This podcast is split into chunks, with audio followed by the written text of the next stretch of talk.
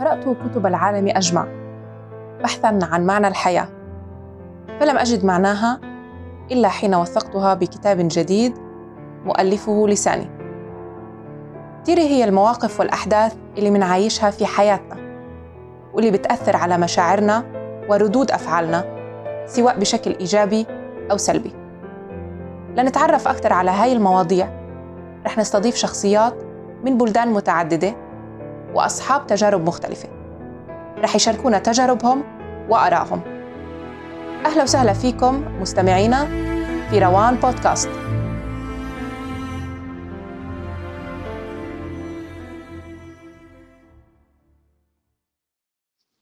أهلا وسهلا بكم أعزائي المستمعين في حلقة جديدة من روان بودكاست. أنا لا أكتب حتى أشتهر. لا ولا أكتب كي أرقى القمر. أنا لا أكتب إلا لغة في فؤادي سكنت منذ الصغر. لغة الضاد وما أجملها سأغنيها إلى أن أندثر. لغة الضاد وما أجملها في حلقتنا هذه نستضيف عاشق لغة الضاد الكاتب والشاعر العربي الفلسطيني ركات خليل. أهلا بك. أهلا فيك سلام. وأهلا بكل المستمعين الكرام. يا مرحبا. بداية أنا قرأت في إحدى مقالاتك عن اللغة العربية بأنها لغة كونية وإنه اللغة الباقية شو بتعني أنت باللغة الكونية؟ وليش هي اللغة الباقية؟ يعني تعبير لغة كونية مش تعبيري أنا يعني أنا مجرد ناقل للكلمة. ولكن مفهوم الكلمة بالنسبة لي بيعني لي كثير. اللغة العربية اللغة العربية هي بالنسبة لي أنا لغة القرآن هي اللغة الأولى يعني لغة يعني حتى آه، أستاذ اللغة العربية في جامعة أكسفورد اسمه صموئيل آه، مرجل مرجليوت هذا كان أستاذ للغة للغة العربية في جامعة أكسفورد. العربية آه، أقدم من التاريخ. فهي لغة قديمة جدا عدا عن إنها عن إنها هي اللغة السادسة آه، في العالم المسجلة ضمن اللغات المعترف فيها في والمتعامل فيها في الأمم المتحدة. هذا واحد. لكن كونها كونية أنا كما كباحث في اللغة أنا اولا أنا مش مختص في اللغة ابدا يعني. أنا عاشق للغة مثل ما قدمتيني واتجرأ على الكتابه باللغة العربية كوني أنا لم أدرس اللغة العربية. آه، هي لغة كونية لأنها أقدم اللغات وأنا باعتقادي كمسلم ان ان أنها اللغة التي سيتكلم بها أهل الجنة وهي اللغة التي كلم بها آه، سيدنا جبريل سيدنا محمد وهي لغة القرآن هي لغة كونية لأنها آه، منذ أن وجدت على الأرض اللغة العربية إلى يومنا هذا هي باقية هي محفوظة في القرآن. القرآن هو ميزان اللغة هو يعني آه، آه، كل ما ما له علاقة باللغة العربية أو في في قواعد اللغة العربية أو في معاني اللغة العربية يقاس بالقرآن. القرآن هو المعيار والميزان للغة العربية. القرآن نحن نعلم أنه أنزل على محمد قبل أكثر من 1400 آه، سنة من من الآن. وما زالت هذه اللغة الموجودة في القرآن هي اللغة التي يفهمها العربي أو أو أو الدارس للغة العربية اليوم. بعكس جميع اللغات التي وجدت على الأرض اللاتينية الآن آه، غير موجودة. يعني لا يفهمها إلا إلا إلا من يدرس اللاتينية وهم يعني أقلة ولهم علاقة بالطب والأمور الطبية يعني الدكاترة يعني ولكن العربية هي العربية هي اللغة الأولى وما زالت باقية.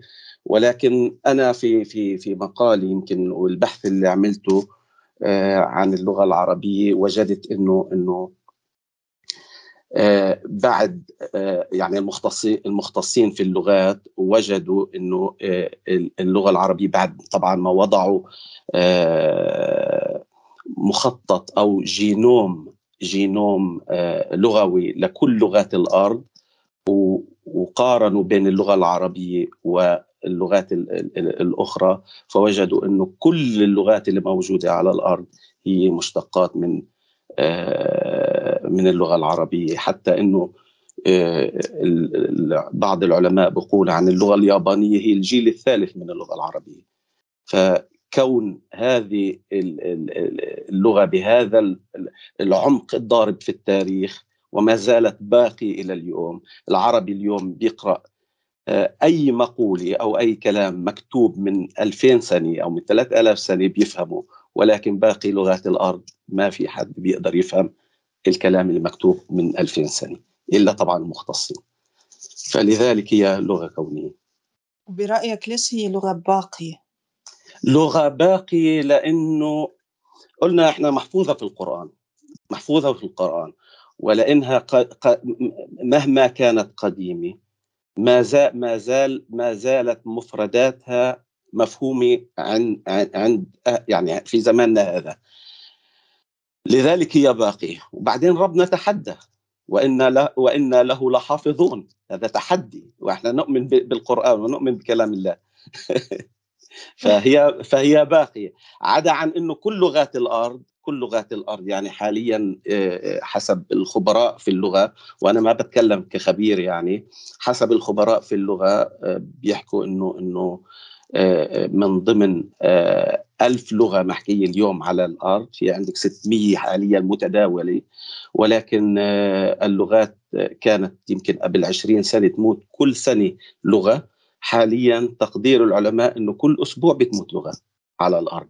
يعني لذلك حسب تقدير الخبراء هذول كون اللغة العربية إحنا قلنا من 2000 سنة لحد الآن الإنسان بعده بيقدر يفهم اللغة المكتوبة قبل 2000 سنة في اللغة العربية غيرها من اللغات لا وما زالت لغتنا العربية مستمرة في نفس القيمة وفي نفس العمق. آه، ومع موات اللغات الثانية قدر العلماء يمكن في في عام 2090 لن يبقى على الأرض إلا اللغة العربية. لذلك هي باقي. معلومة جدا حلوة. ونتمنى ذلك. يعني نرجو ذلك. مقالتك حول اللغة العربية. نعم. أنت ذكرت إنها هي غنية بالأصوات والمفردات. برأيك مع كل هذا الغنى قديش تأثير اللغة العربية على المشاعر على مشاعرنا؟ شوفي اللغة العربية فعلا غنية غنية مش بس بال بال بال بالمفردات يعني. هي غنية بعمق المعاني. آه، ما في لغة على الأرض بتشبه اللغة العربية يعني بشيء من من, هذا الغنى. يعني أنا يمكن من ببحثي كمان شفت يعني بمقال بالمقال اللي كتبته. يعني مثلا كلمة الأسد في عندك سبعين مفردة بتعني كلمة الأسد. كلمة الأفعى 200 مفردة في اللغة العربية بتعني الأفعى. الداهية الداهية 400 كلمة حتى قالوا إنه الداهية من الدواهي. عرفت كيف؟ فهي غنية غنية جدا. يعني مثلا الجمل أو كل ما يتعلق بالجمل الجمل الناقة والجمل. عندك 5644 كلمة. فهي غنية جدا. هذا دليل على انه إذا أردنا ترجمة كل كلمات اللغة العربية لأي لغة ثانية مستحيل.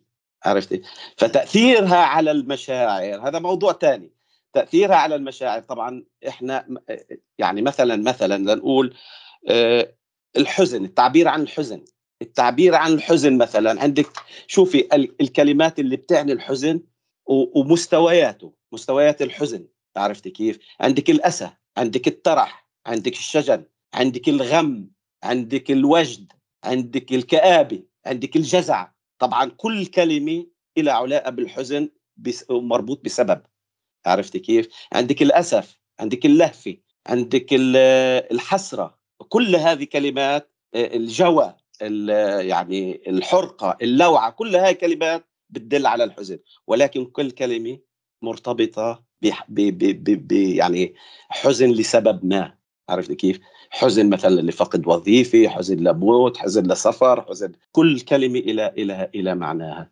فهذا هذه أكيد بت بت بتأثر يعني يعني وهذه الكلمات طبعا كلها ما بتلاقيها بلغات ثانية فهذا دليل على على فصاحة اللغة العربية وفصاحة يعني تعني خلوها من الشوائب خالي من الشوائب اللغة العربية بلاغتها بلاغتها إنه القدرة على الإيجاز يعني تخيلي تخيلي مثلا تقدري توضعي قانون حياة قانون حياة نظام نظام كوني بآيات بآيات قصيرة جدا. يعني لما لما سيدنا عمر رضي الله عنه شو بقول؟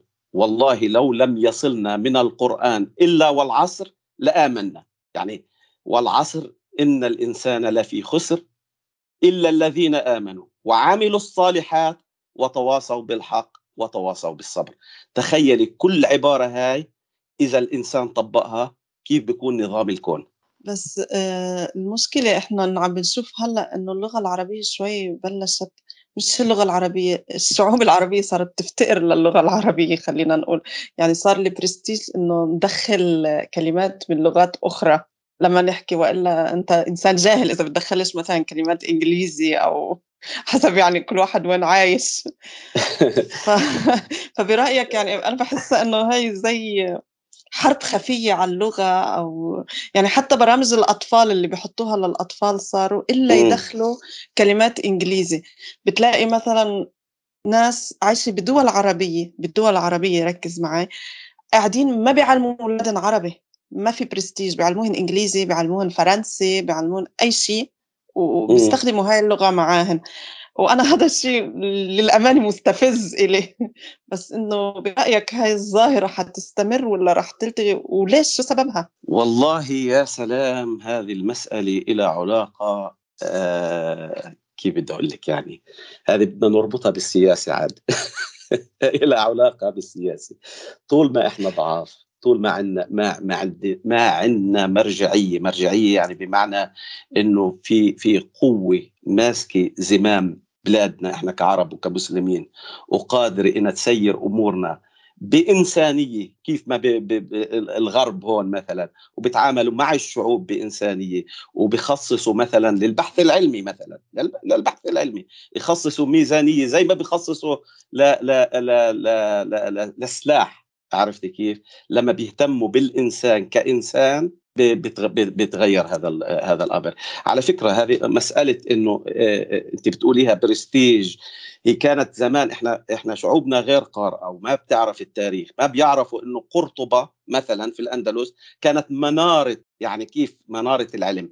بمعنى إنه إحنا كيف اليوم بتفاخر الواحد فينا؟ والله أنا بعثت ابني على أمريكا عشان يدرس في الجامعة هناك على بريطانيا على فرنسا على أوروبا.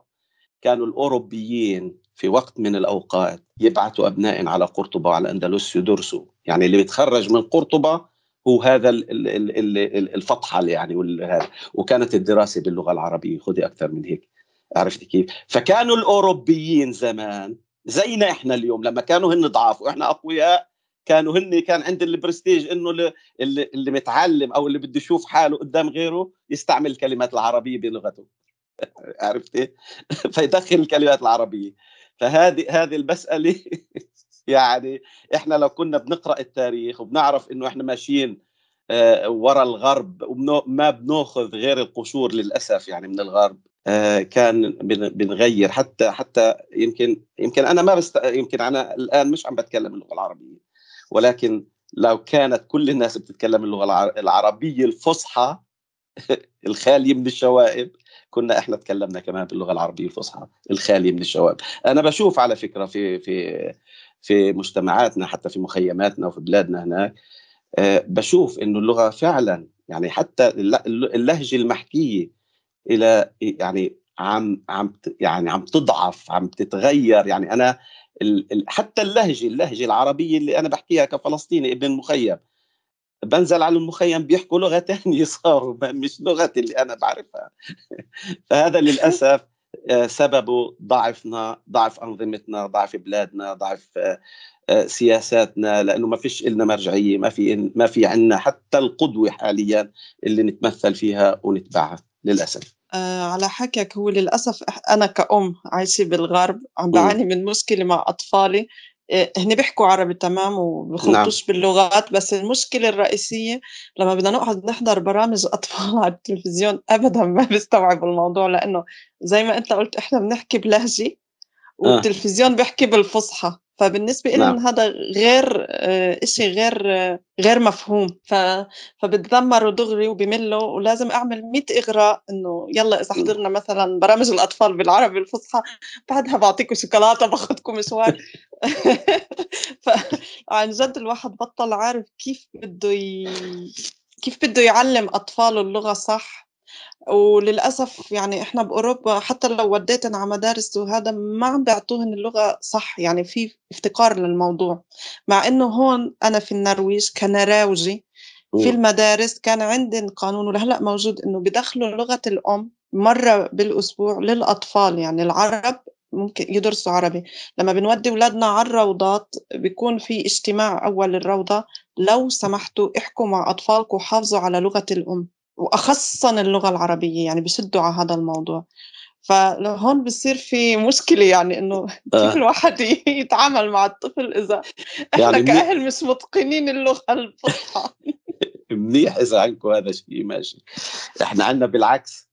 إحنا هون إذا بيقولوا للأهل احكوا مع أولادكم ألماني عشان يتعلموا الألماني أسرع. طب إحنا لغتنا الالماني يعني حتى مهما أتقنها الواحد ما هي بتضلها مكسرة يعني مش مش اللغة السليمة 100% عرفتي كيف؟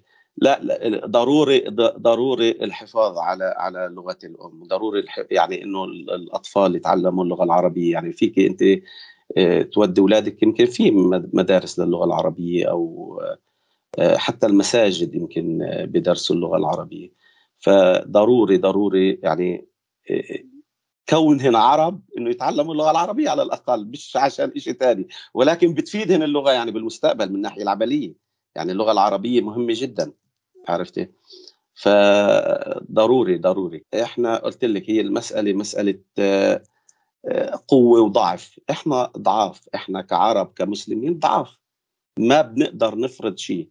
عرفتي كيف؟ وهذا مش هجوم والله من الغرب والله إحنا إنه والله الغرب عم بحارب اللغة العربية، لا بالعكس. بالعكس يعني أنا لما بقول لك لما يصير في في مؤتمر كوني للغات ويستخرجوا خارطة الجينوم اللغوي ويوجدوا هدول ال 199 صوت للغة ويعتبروا إنه أصول كل اللغات هي اللغة العربية ويعتبروا إنه اللغة لغة أهل أهل آه، مثلا أمريكا اللاتينية ولا لغة الهند ولا لغة الشرق الأوسط ولا الأفارقة ولا كلياتها مشتقات من اللغة العربية. هذا دليل على أو أو حافز لنا يشجعنا إنه نعلم أولادنا اللغة اللغة العربية. عرفتي؟ فهذا الجينوم الجينوم البشري صار كيف كيف ال DNA البشري الجينوم اللغوي قصدي. كيف ال DNA البشري؟ يعني صاروا أي لغة يقدروا يعرفوا أبوها أمها أختها جذورها آه، أولادها بالمستقبل عرفت كيف؟ فهذه كلياتها زي زي الدي ان اي فيعني الأمور صارت وهذا هذا مؤتمر كوني يعني انعقد في في جامعة لندن وفي في في بريطانيا آه، في في اليابان عرفت كيف؟ حتى لدرجة إنه إنه التفكير الآن التفكير الآن حفظ كل الوثائق المهمة لكل شعوب الأرض انها تحفظ باللغة العربية عرفتي؟ لأنه اللغة العربية كانت وما زالت وما يعني كانت ومستمرة يعني ما زالت مستمرة إنه باقي اللغة ما ما ما في يعني ما في ضعف للغة هو ضعف لشعوبنا اللي بتتعامل باللغة اللغة موجودة حتى لو كل أهل لو كل العرب يتكلموا بغير العربيه القرآن باقي بالضبط بالضبط. وغير إنه القرآن باقي. أنا بالنسبة لي مهم جدا إنه أولادي يتعلموا اللغة العربية لأنه إحنا ناس عاطفيين كشعوب عربية عاطفيين جدا. وبحس التعبير عن العاطفة لازم يكون باللغة بلغة الأم. برأيك إنه إحنا شعوب عاطفية لأنه اللغة بت... وطريقة التعبير بتأثر علينا وعلى أسلوب الحياة؟ لأنه إحنا نوصف كوصف إحنا الشعوب العربية من ب... بأنه أكثر الشعوب عاطفيين على وجه الأرض. شعوبنا عاطفية ما إلى علاقة باللغة شعوبنا عاطفية إلى علاقة ب... يمكن آه، بتربيتنا بأخلاقنا ب... ب... ب... بثقافتنا علاقتنا مع بعض يعني مفهومنا للعائلة شو مفهومنا للصديق شو مفهومنا لل للمجتمع شو مفهومنا للحياة شو. فهذه هذه بتصنع هي المشاعر والعاطفة عند الإنسان. طبعا اللغة تأثيرها مثل ما قلنا يعني هي جمالها. اللغة جميلة يعني اللغة العربية جميلة جدا. يعني أنا أنا يمكن بداية حياتي يعني كشاب صغير آه، كان في برنامج على التلفزيون العربي السوري بسوريا كان اسمه اللغة والناس. كان يقدمه آه، يوسف الصداوي عرفتي كيف؟ هذا كان البرنامج كان مقدمته شو يقول لغة إذا وقعت. أنا بدي أقول الأبيات طبعا كلها. هن أربع أبيات. آه، الكاتب هو حليم دقوس الشاعر يعني حليم دقوس. بيقول لو لم تكن عن اللغة العربية لو لم تكن أم اللغات هي المنى. لكسرت أقلامي وعفت مدادي. لغة إذا وقعت على أسماعنا كانت بردا على الأكباد. ستظل رابطة تؤلف بيننا فهي الرجاء لناطق بالضاد. فهذه يعني هذه الأبيات بتدل على إنها كونية وعلى إنها بتأثر على المشاعر وبتأثر على الأكباد. إحنا بنقول يا كبتي الله. بالضبط. وهون إجاني السؤال الأخير اللي حابة أسألك إياه اليوم بحلقتنا هو عن ركات خليل شخصيا. هلأ أنت انقطعت عن الدول العربية وعن اللغة العربية 33 سنة عايش بالغربة. نعم. شو اللي ألهمك إنك ترجع للغة العربية وترجع بقوة مع بكتابة شعر وبكتابة مقالات؟ لكن أنا أنا انقطعت في الكلام في الحكي يعني مع مع الناس باللغة العربية ببداية حياتي. بداية حياتي هون في أوروبا. كوني إجيت على بلد العرب فيها أقلية علاقاتي مع الناس كانت محدودة. آه، كنت آه، يعني آه، أكثر مع أهل البلد. أول سنه في البلد كنت أتكلم الإنجليزية وبعدين لما تعلمت الالمانيه يعني اللي ساعدني على إني أتعلم الالمانيه وأصير أحكي فيها أكثر حرب صدام على على الكويت. وأنا كنت في الشركة كنت أشتغل كانت كنت العربي والمسلم الوحيد في هذا فكله بده يستفسر مين صدام وشو الكويت وليش الحرب وكيف أنت يعني فلسطيني وه... المهم فصرت أنا أكثف من من من اطلاعي على اللغة الألمانية وعلى المفردات حتى أعرف أحكي. مع الناس. ولكن أنا يعني بعتبر حالي ما انقطعت يعني عن اللغة العربية. أنا أصلا قلت لك يمكن هذا البرنامج اللي كان في التلفزيون العربي السوري اللي هو اللغة والناس كان من ملهم بالنسبة لي أنا يعني حتى أعشق اللغة العربية. ويمكن كمان ببداية حياتي يمكن صار إني إني شفت محمود درويش أكثر من مرة. عرفتي؟ محمود درويش يمكن آه، في آه، كان استشهد آه، يعني كنت شاب صغير أنا بهذاك الوقت يعني استشهد آه، قائد فلسطيني اغتالوا الموساد في في روما اسمه ماجد أبو شرار وعملوا له حفل تأبين في في في جامعة بيروت العربية. وأنا يعني من حسن حظي حضرت يعني وكان محمود درويش قدم قصيدة يعني قال له قال له صباح الخير يا ماجد. صباح الخير قم اقرأ سورة العائد وحث السير لبلد فقدناه بحادث سير. يعني هذه العبارات هذه هذا هزتني هز. عرفتي وأنا لسه شاب صغير. فكان هاي تأثيرك قوي علي. فما كان ما ابتعدت عن اللغة العربية. ومن يمكن من وقتها بلشت أكتب أنا وبلشت أكتب آه، للمجلات الفلسطينية زي فلسطين الثورة زي زي مجلة الهدف أو مجلة الحرية للجبهة الديمقراطية والهدف للجبهة الشعبية وإلى الأمام للقيادة العامة. هدول المجلات بس كنت أكتب بأسماء مستعارة. يعني أكتب باسم مستعار وما كنت أكتب باسمي الصريح. لما كتبت باسم الصريح أول مقال كتبته باسم الصريح كنت هون بأوروبا وكانت دعوة دعوة لمسيري مسيرة العودة. آه، إنه آه، من كل بلاد آه، يعني مسيره للفلسطينيين من ننزل بالطائرات وبالسفن وبالهذا. كان يومها اللي خلاني أكتب المقال كان في المطران كبوتشي يمكن بتسمعي فيه. هذا كان بطريرك القدس وسائر المشرق. هذا هو مطران سوري ولكن كان مقيم بفلسطين. عرفت كيف؟ فكانوا عاملين حملة كيف لكسر الحدود. هذا بالثمانينات من من القرن الماضي عرفت كيف؟ فبده يطلعوا بسفينة آه، بدها تطلع من قبرص هذه السفينة وتدخل المياه الاقليميه الفلسطينية وعليها من كل دول العالم الصحفيين وإعلاميين ونخب يعني من دول العالم. إسرائيل فجرت السفينة هاي يعني الموساد الإسرائيلي دخل إلى قبرص إلى ميناء لارنكا وفجر السفينة في الميناء. عرفت كيف؟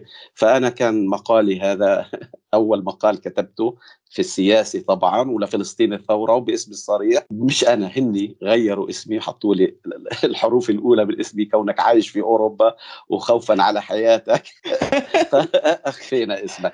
فهذا كان أول مقال في الثمانينات يعني. وبعدها لما إجيت لهون فكنت أكتب أنا تقريبا هون آه، كتاباتي ما أنشرها إلى يمكن آه، ما كان في النت طبعا وهي الأمور كلياتها وما ما عندي وقت أنا أراسل مجلات وصحافة.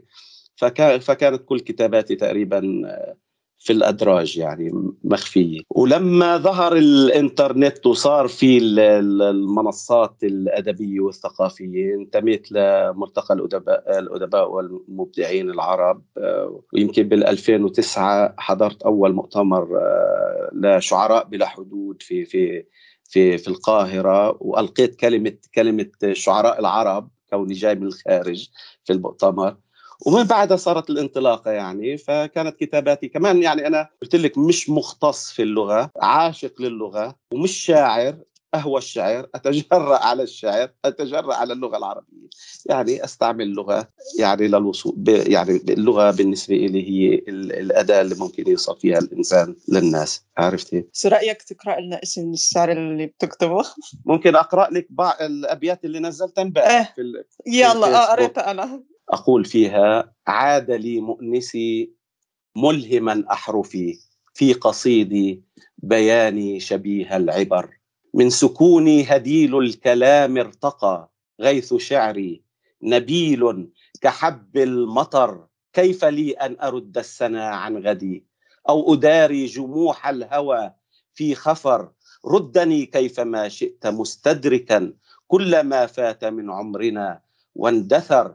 دع ضلوعي تناجيك حتى ترى في شغافي. نشيدا طغى ما استتر وانبرت في شغافي. جمار الجوى وارتدى القلب لحنا يهز الوتر. الله الله عليك. هذه هذه الأبيات هي قلت لك جزء من آه، أبيات مختارة من قصيدة أطول. شكرا لك أستاذ ركاد لوجودك معنا كضيف بروان بودكاست. يا مرحبا سلام أهلين. وفي الختام الشكر موصول لكم أعزائي الكرام على حسن استماعكم. نتمنى أن تكون الحلقة نالت إعجابكم. انتظرونا في حلقة جديدة من روان بودكاست.